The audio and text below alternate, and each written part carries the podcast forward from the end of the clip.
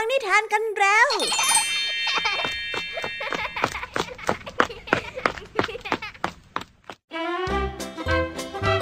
สวัสดีค่ะน้องๆ ยินดีต้อนรับเข้าสู่ชั่วโมงแห่งนิทานกับรายการคิสอา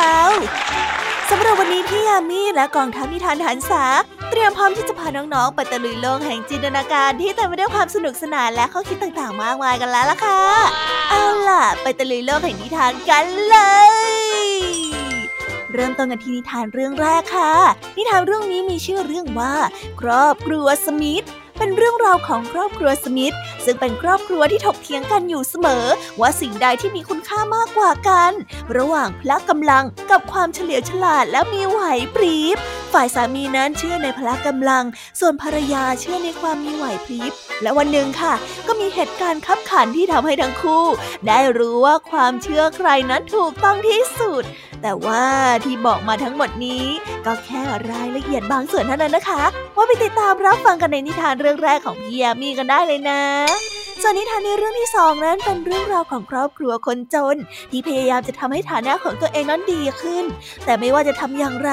หนทางก็ยังอยู่ไกลมากนัก จนวันหนึ่งค่ะหัวหน้าครอบครัวก็คิดขึ้นได้ว่า ตนเองนั้นควรที่จะย้ายบ้านไปอยู่ใกล้ๆกับบ้านของเศรษฐี เพื่อที่จะเรียนรู้ว่า คนที่เขาประสบความสำเร็จและร่ำรวย เขาต้องทำอะไรกันบ้าง ไปลุ้นเอาใจช่วยการตัดสินใจในครั้งนี้ของครอบครัวผู้ยากจนกันค่ะ ว่าเป็นการตัดสินใจที่ถูกต้องหรือไม่ ไปติดตามเรื่องราวนี้กันได้ในนิทานที่มีชื่อเรื่องว่า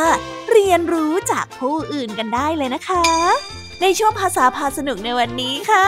ในที่สุดหลังจากที่ลุงทองดีได้ใส่เฟือกเพราะว่าเกิดอุบัติเหตุมื่อเดือนก่อน ก็ถึงเวลาที่ลุงทองดีต้องไปเอาเฟือกออกค่ะ เพราะว่าวันนี้อาการดีขึ้นมากแล้ว ลุงทองดีกับเจ้าจ้อยต้องวางแผนอย่างรัดกุม ไม่ให้ต้องจนบัญญาเมื่อเจอปัญหา ก่อนที่จะเดินทางไปที่โรงพยาบาลด้วยกันไปติดตามเรื่องราวและความหมายของคำว่าจนปัญญาพร้อมกันได้ในช่วงภาษาพาสนุกเลยนะคะ ว้าว สนุกสนานไม่ซ้ำกันเลยทีเดียว หลังจากที่พี่ยามีได้เล่าเรื่องความสนุกกันไปบางส่วน น้องๆ พร้อมที่จะไปตะลุยโลกแห่งนิทานเก่ารายการคิสอากันแล้วหรือยังคะ เอาล่ะ ถ้าพร้อมกันแล้ว เราไปรับฟังนิทานกันเลย กับนิทานที่มีชื่อเรื่องว่า ครอบครัวสมีธไปรับฟังกันเลยค่ะ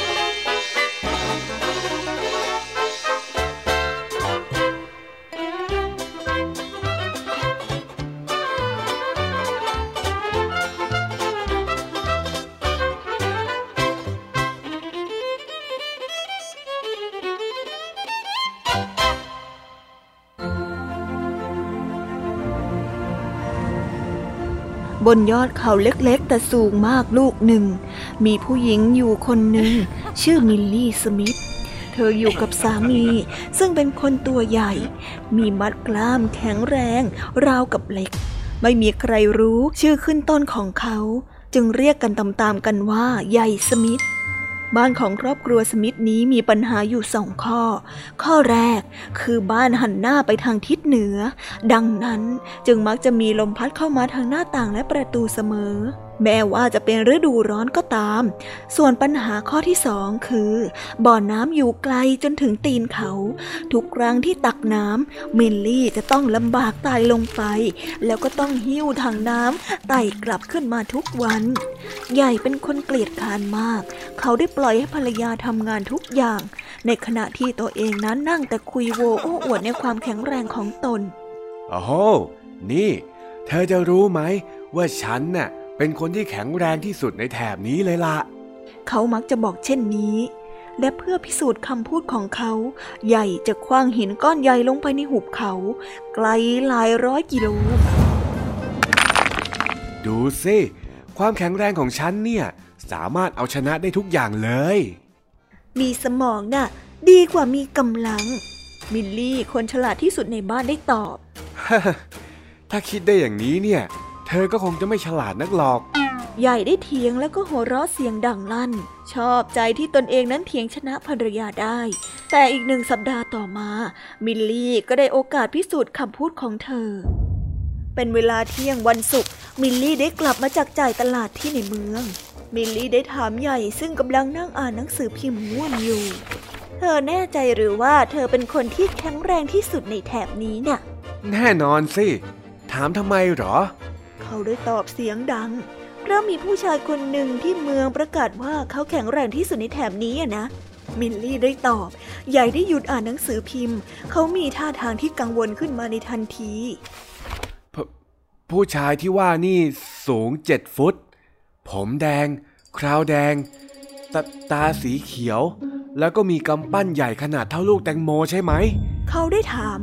ภรรยาของเขาทำท่าคิดอยู่ครู่หนึ่งแล้วก็ได้ตอบว่า เอ๋ใช่นะ เขานั่นแหละ แล้วเขาเรียกตัวเองว่าอะไรนะบอริส ใหญ่ได้พูดเสียงเบา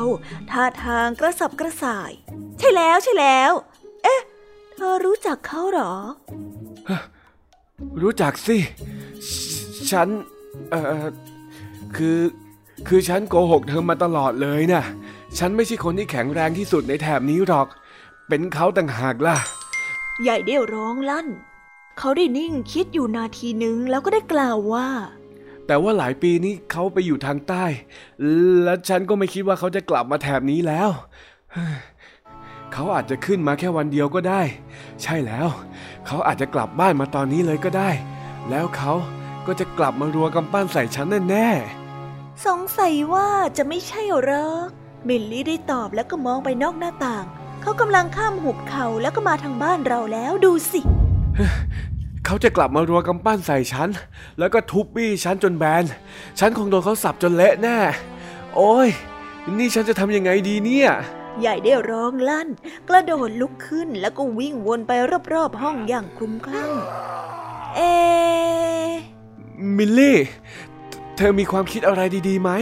เธอจะทำอะไรเหรอ ถ้าฉันช่วยเธอได้นะ มิลลี่ได้ถาม อะไรก็ได้ บอกมาเลย ฉันจะยอมทำทุกๆอย่างเลย บอกฉันมาเถอะ เขาก็ได้ตอบ หน้านั้นเริ่มซีดขาวด้วยความกลัว ซีดจนเหมือนจิ้งจกที่กำลังเกาะผนังสีขาวนานๆงั้นก็ตกลง ว่าแล้วมิลลี่ก็ได้จับใหญ่นอนลงบนเตียงเด็กที่ตั้งอยู่มุมห้อง เอาล่ะ อยู่ในเตียงนี้แหละนะ อย่าพูดอะไรแม้แต่คำเดียว แล้วถือนี่เอาไว้ เธอได้ส่งหินก้อนใหญ่ให้เขาสิบนาทีผ่านไป พวกเขาได้ยินเสียงเคาะประตูดังลั่น จนกระทั่งหน้าต่างกระจกแล้วมิลลี่สมิธได้เปิดประตูบ้าน หน้าประตูนั้นมีชายรูปร่างใหญ่ทะมึนยืนอยู่ บอริสนั้นสูงมาก ยายสมิธอยู่ที่ไหน บอกฉันมาสิ เขาได้ถาม เสียงที่เปล่งออกมากระโชกหกหากเหมือนกินองุ่นแล้วพ่นเมล็ดออกมาจากปากเขาไม่อยู่บ้าน เขาไปทางใต้ เห็นบอกว่าจะไปหาคนชื่อบอริส เขาว่าจะไปทุบเจ้าหมอนั่นให้แบนแล้วก็ขยี้ให้เป็นผงเลยล่ะ อืม อะไรนะ ฉันนี่แหละที่ชื่อบอริส ชายผู้นั้นได้ตะคอกอ๋อ ตลกดีดิเขาว่าแกตัวใหญ่แล้วก็แข็งแรงอะนะ ฉันตัวใหญ่แล้วก็แข็งแรง ฉันเนี่ยมีร่างกายแข็งแรงกว่าเขาเยอะ บอริสได้ตะคอกด้วยความโกรธ งั้นแกก็ต้องทำทุกอย่างที่ใหญ่เขาทำได้นะสิทำได้อยู่แล้ว ทำได้มากกว่าด้วย ฉันคือบอริสคนกล้าคนเก่ง ฉันคือบอริสคนที่ไม่มีความกลัว ฉันคือบอริสที่ เอ่อ เอ่อบอริสก็ได้ตอบ แต่เขาคิดไม่ออกแล้วว่าจะมีคำอะไรที่ขึ้นต้นด้วยกอ มิลลี่สงสัยว่าทำไมผู้ชายจำนวนมาก ถึงได้เสียเวลาคุยโวเรื่องความเก่งกาของตนเองนัก แต่เธอก็ได้ตอบไปว่า ทุกๆวัน ใหญ่นะ่ะเขาจะหมุนบ้านไปทางทิศใต้ เพื่อให้ได้รับแสงแดด โถเอ้ย เรื่องทิปจอยนะ่ะพวกเด็กๆก็ทำได้ ไม่เชื่อดูนี่สิ บอริสได้บอก แล้วเขาก็ได้ถอดเสื้อนอกออก เอาไหล่ทาบบนตัวบ้านแล้วก็ได้ออกแรงดัน ผลักจนกระทั่งบ้านนั้นสั่นโยก ส่งเสียงคำรามดังกึกก้อง และในที่สุดก็หมุนบ้านไปช้าๆ จนกระทั่งแสงแดดนั้นส่องเข้ามา แล้วก็มีลมอุ่นๆแสนสบายโชยเข้ามาในบ้าน ว่าไง มีอะไรที่เขาทำได้อีกล่ะฮะ บอริสได้ถาม ใหญ่สมิธน่ะเขาแข็งแรงมาก เขาจะเอาไม้ท่อนเบอร์เริ่ม ปักลงในดินได้ ผู้หญิงได้กล่าวอย่างฉลาด ก็แค่งานกล้วยกล้วยนะ บอริสได้ตอบ เขาได้เดินออกไป เอาไม้ท่อนสูงใหญ่ ยาวเกือบเท่าความสูงของบ้าน ยกขึ้นมาสูงเหนือหัวศีรษะแล้วทุ่มลงไปในดิน พร้อมกับตะโกนเสียงดังลั่น เขาได้ทุ่มแรงมาก จนไม้นั้นมิดด้ามแล้วก็หายไปในดินเลย เฮ้ยเห็นไหมล่ะ ดูสิเห็นไหมเขาได้ร้องด้วยความดีใจคิดว่าชนะแล้วมิลลี่ได้ก้มหน้าลงดูในหลุมลึก เธอได้ทิ้งก้อนหินเล็กๆ ลงไปในบ่อ เงียบไปสักครู่หนึ่ง เธอก็ได้ยินเสียงดังต่อมก้อนหินนั้นตกลงไปในบ่อน้ำยามนี้เธอก็มีบ่อน้ำบนยอดเขาไว้ใช้แล้ว เอาล่ะ แกลงเขาไปสู้กับใหญ่ได้แล้วล่ะมิลลี่ได้ตอบ แต่บอริสนั้นรู้สึกเหนื่อยมาก แม้ว่าเขาจะไม่ยอมรับก็ตาม ฉันคิดว่าฉันควรจะหาอะไรกินสักหน่อยก่อนดีกว่านะ เขาบอกแล้วก็เดินอาดอาดอาดเข้าไปในบ้าน โดยไม่รอให้ใครเชื้อเชิญ ตอนนี้เองที่เขาเห็นใหญ่สมิธนอนอยู่ที่เตียงเด็ก เฮ้ยนี่มันใหญ่สมิธนี่ เขาร้องแล้วก็เดินตรงรีบไปที่เตียง ใหญ่ได้กลัวสียจนตัวสั่น เขาได้กำมือแน่นจนกระทั่ง หินที่มิลลี่ให้ถือไว้ แตกกระจายเป็นชิ้นเล็กชิ้นน้อย ก่อนที่บอริสจะเดินไปถึงเตียง มิลลี่ได้ตะโกนบอกว่า ระวังบอริส นั่นมันเจ้าหนูใหญ่สมิธถ้าแกทำอันตรายเจ้าหนูแล้วก็ ใหญ่สมิธเนี่ยคงไม่มีวันให้อภัยแกหรอกนะ บอริสได้หยุดกึกจเจเจ เจ้าหนูสมิธเหรอเจเจนี่เจ้าหนูสมิธเหรอ เขาได้ร้อง มองขนาดของคนที่อยู่ในเตียงเด็ก แล้วก็ก้มหน้าดูเศษหินที่กระจายอยู่เต็มพื้นห้องงงั้นฉันไปก่อนละ ขนาดลูกเขายังตัวใหญ่ขนาดนี้เฮ้ยไม่อยู่แล้ว ทันใดนั้นก็รู้สึกอ่อนปวกเปียกขึ้นมาในทันที เขาได้วิ่งออกจากบ้านแล้วก็ลงเขาไป โดยที่ไม่กลับมาให้ใครในหมู่บ้านแถบนี้เห็นอีกเลย ใหญ่ยังคงกลัวจนตัวสั่นอย่างนี้ไปอีกสามวัน แต่อย่างไรก็ตามเขาได้รักษาคำพูด และในที่สุดนั้นก็ยอมรับกับมิลลี่ว่า อ๋อ เธอพูดถูกแล้วมิลลี่ มีสมองน่ะดีที่สุด ฉันคิดว่าเธอคงอยากให้ฉันทำงานทั้งหมดแทนเธอใช่ไหม ได้ งั้น ฉันควรเริ่มจากอะไรดีก่อนล่ะ ไม่ใช่หรอกยาย แค่ครึ่งเดียวก็พอ แล้วก็เลิกคุยโวโอ้อวดเสียทีด้วยนะ ไดได้สิ มิลลี่ได้ตอบ แล้วทั้งสองคนก็อยู่ด้วยกันอย่างมีความสุข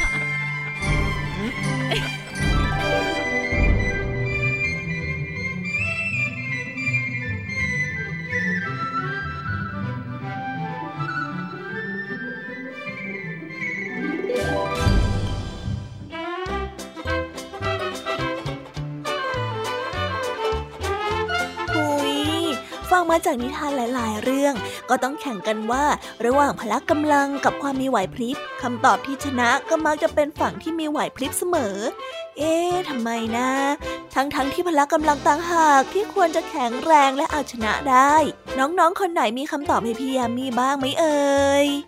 แต่ถ้าให้พี่ยามีเดาจากนิทานเรื่องครอบครัวสมิธแล้ว พี่ยามีก็คิดว่าพละกำลังเป็นสิ่งที่ได้มาโดยไม่ต้องฝึกฝน ซึ่งเป็นลักษณะเฉพาะที่ติดตัวแต่ละคนมา แต่การมีไหวพริบนั้นเป็นสิ่งที่ต้องฝึกฝน และเมื่อผ่านการเวลาฝึกฝน ก็เลยทำให้การใช้ไหวพริบนั้นเฉียบแหลมมากยิ่งขึ้น ในระดับที่ใช้ไหวพริบให้บ้านหมุนได้ แบบไม่ต้องออกแรงเลยสักนิดค่ะ สงสัยว่าพี่ยามีเองคงต้องไปฝึกไหวพริบบ้างแล้วล่ะค่ะน้องๆ เอาล่ะ เราไปต่อกันในนิทานเรื่องที่สองกันต่อเลยนะคะ เรื่องนี้เนี่ยเป็นเรื่องของครอบครัวยากจนครอบครัวหนึ่งค่ะ ที่พยายามจะหาทางออกให้ตัวเองนั้นหลุดพ้นจากความยากลำบาก เขาจึงได้ตัดสินใจย้ายบ้านไปอยู่ใกล้ๆกับบ้านของเศรษฐี ไม่รู้เหมือนกันนะคะ ว่าจะเป็นการตัดสินใจที่ถูกหรือไม่ ไปรับฟังพร้อม ๆ กันได้เลยค่ะ กับนิทานที่มีชื่อเรื่องว่า เรียนรู้จากผู้อื่นไปรับฟังกันเลย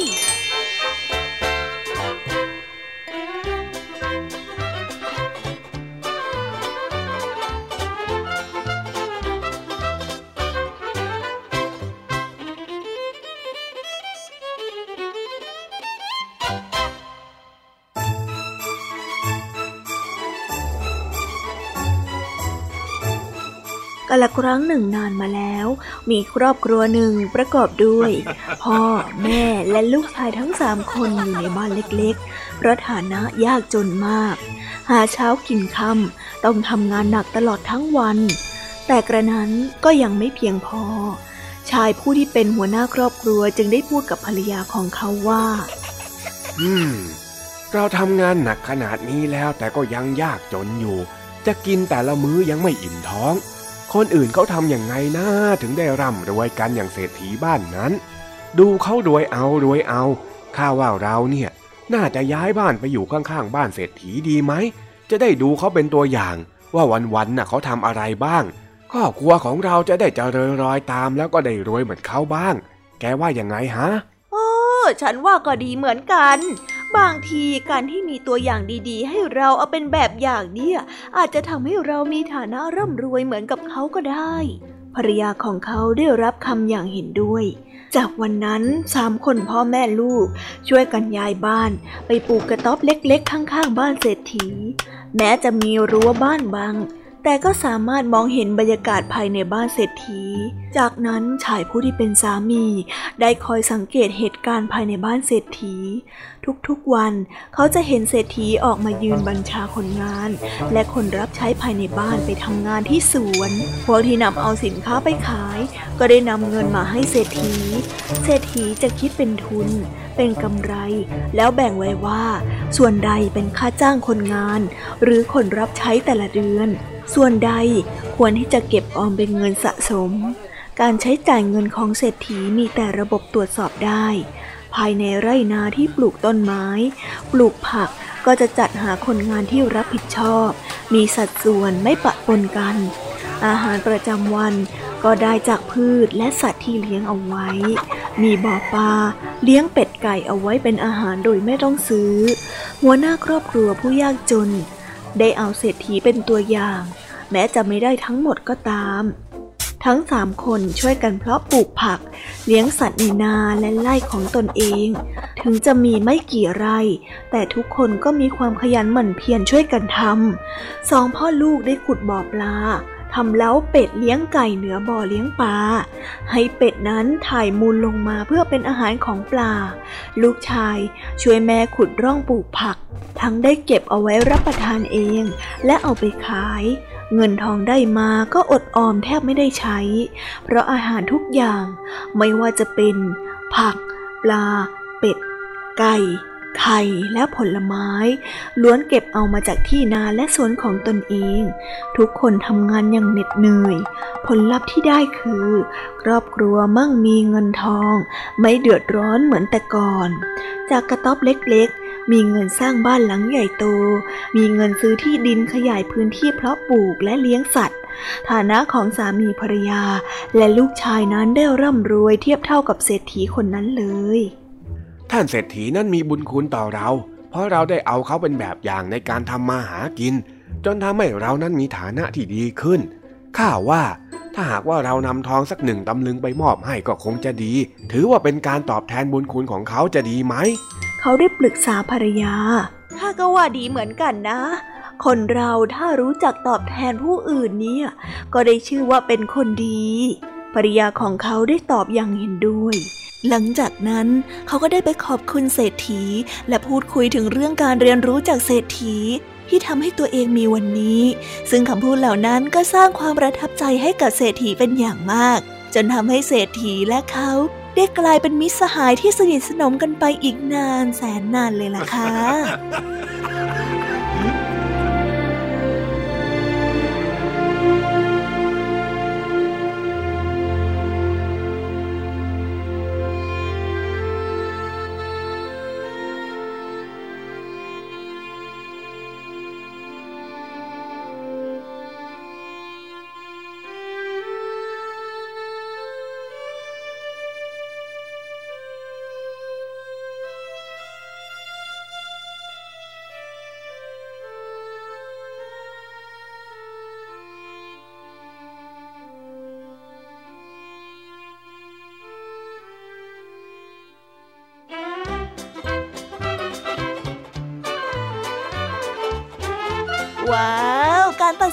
หัวหน้าครอบครัวผู้ยากจน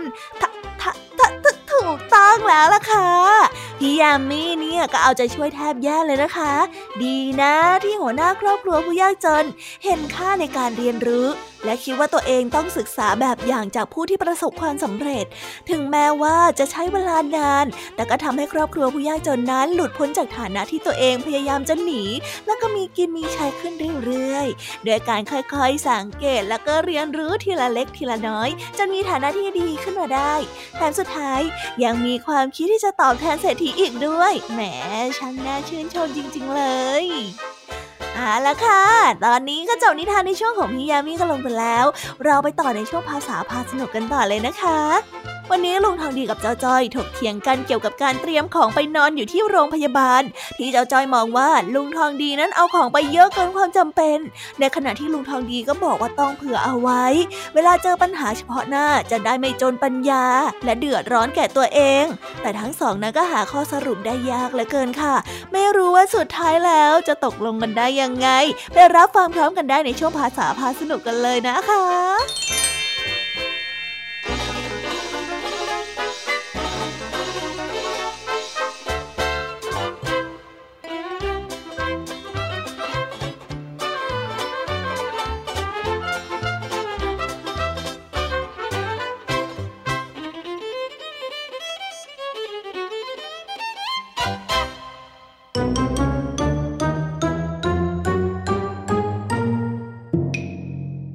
ษาพาสนุก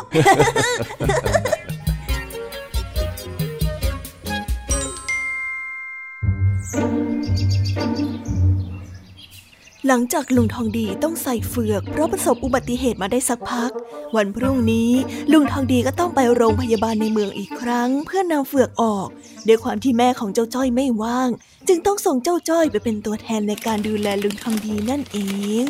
ลาลาลาลาลาพรุ่งนี้เข้าไปในตัวจังหวัดลาลาลาลาแหมไอ้จ้อย ดูเหมือนเองเนี่ยจะดีใจซะเหลือเกินนะที่ข้าต้องเข้าโรงพยาบาลเนี่ยโอ้จ้อยไม่ได้ดีใจที่ลุงทองดีเข้าโรงพยาบาลสักกันหน่อยจ้อยน่ะดีใจที่ได้ทำหน้าที่หลานที่คอยดูแลลุงตั้งหากแล้วเหรอ เอ็งแน่ใจแบบนั้นจริง ๆ เหรอเฮ้แน่ใจสิจ้าลุงแม่เอ็งเนี่ยก่อนนะ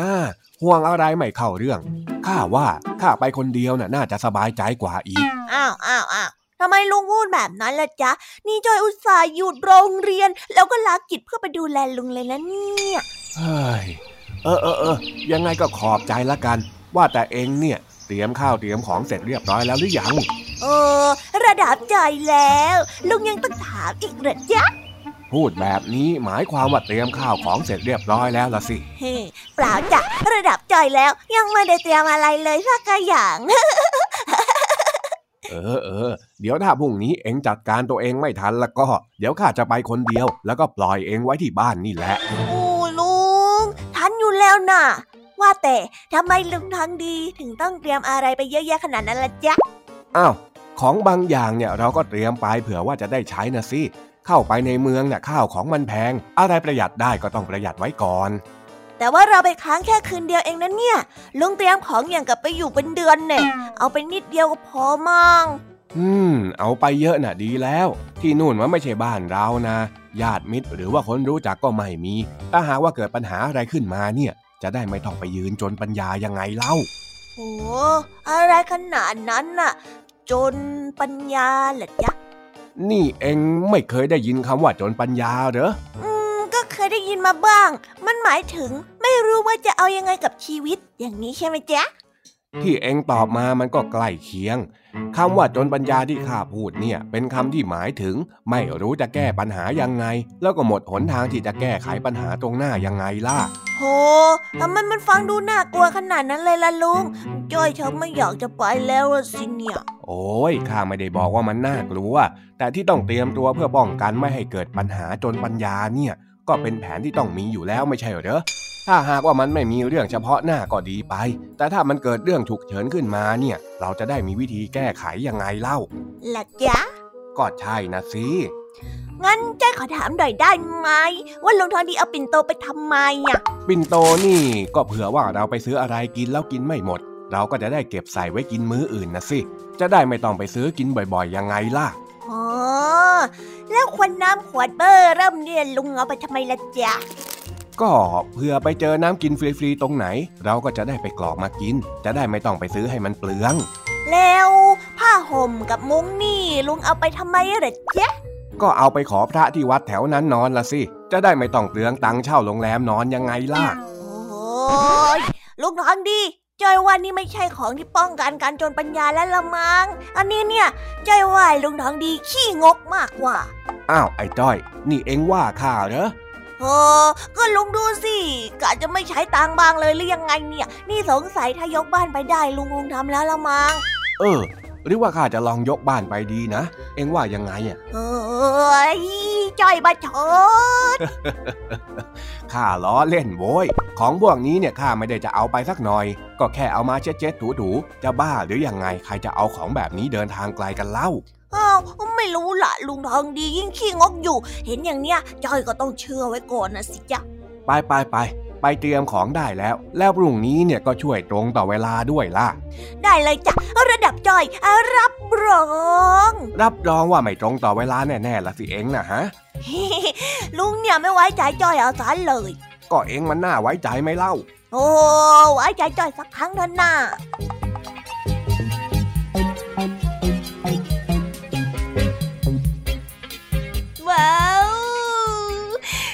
แล้วนะคะ สนุกสนานกันไม่น้อยเลยทีเดียวสำหรับวันนี้เรื่องราวความสนุกก็ต้องจบลงไปแล้วละค่ะ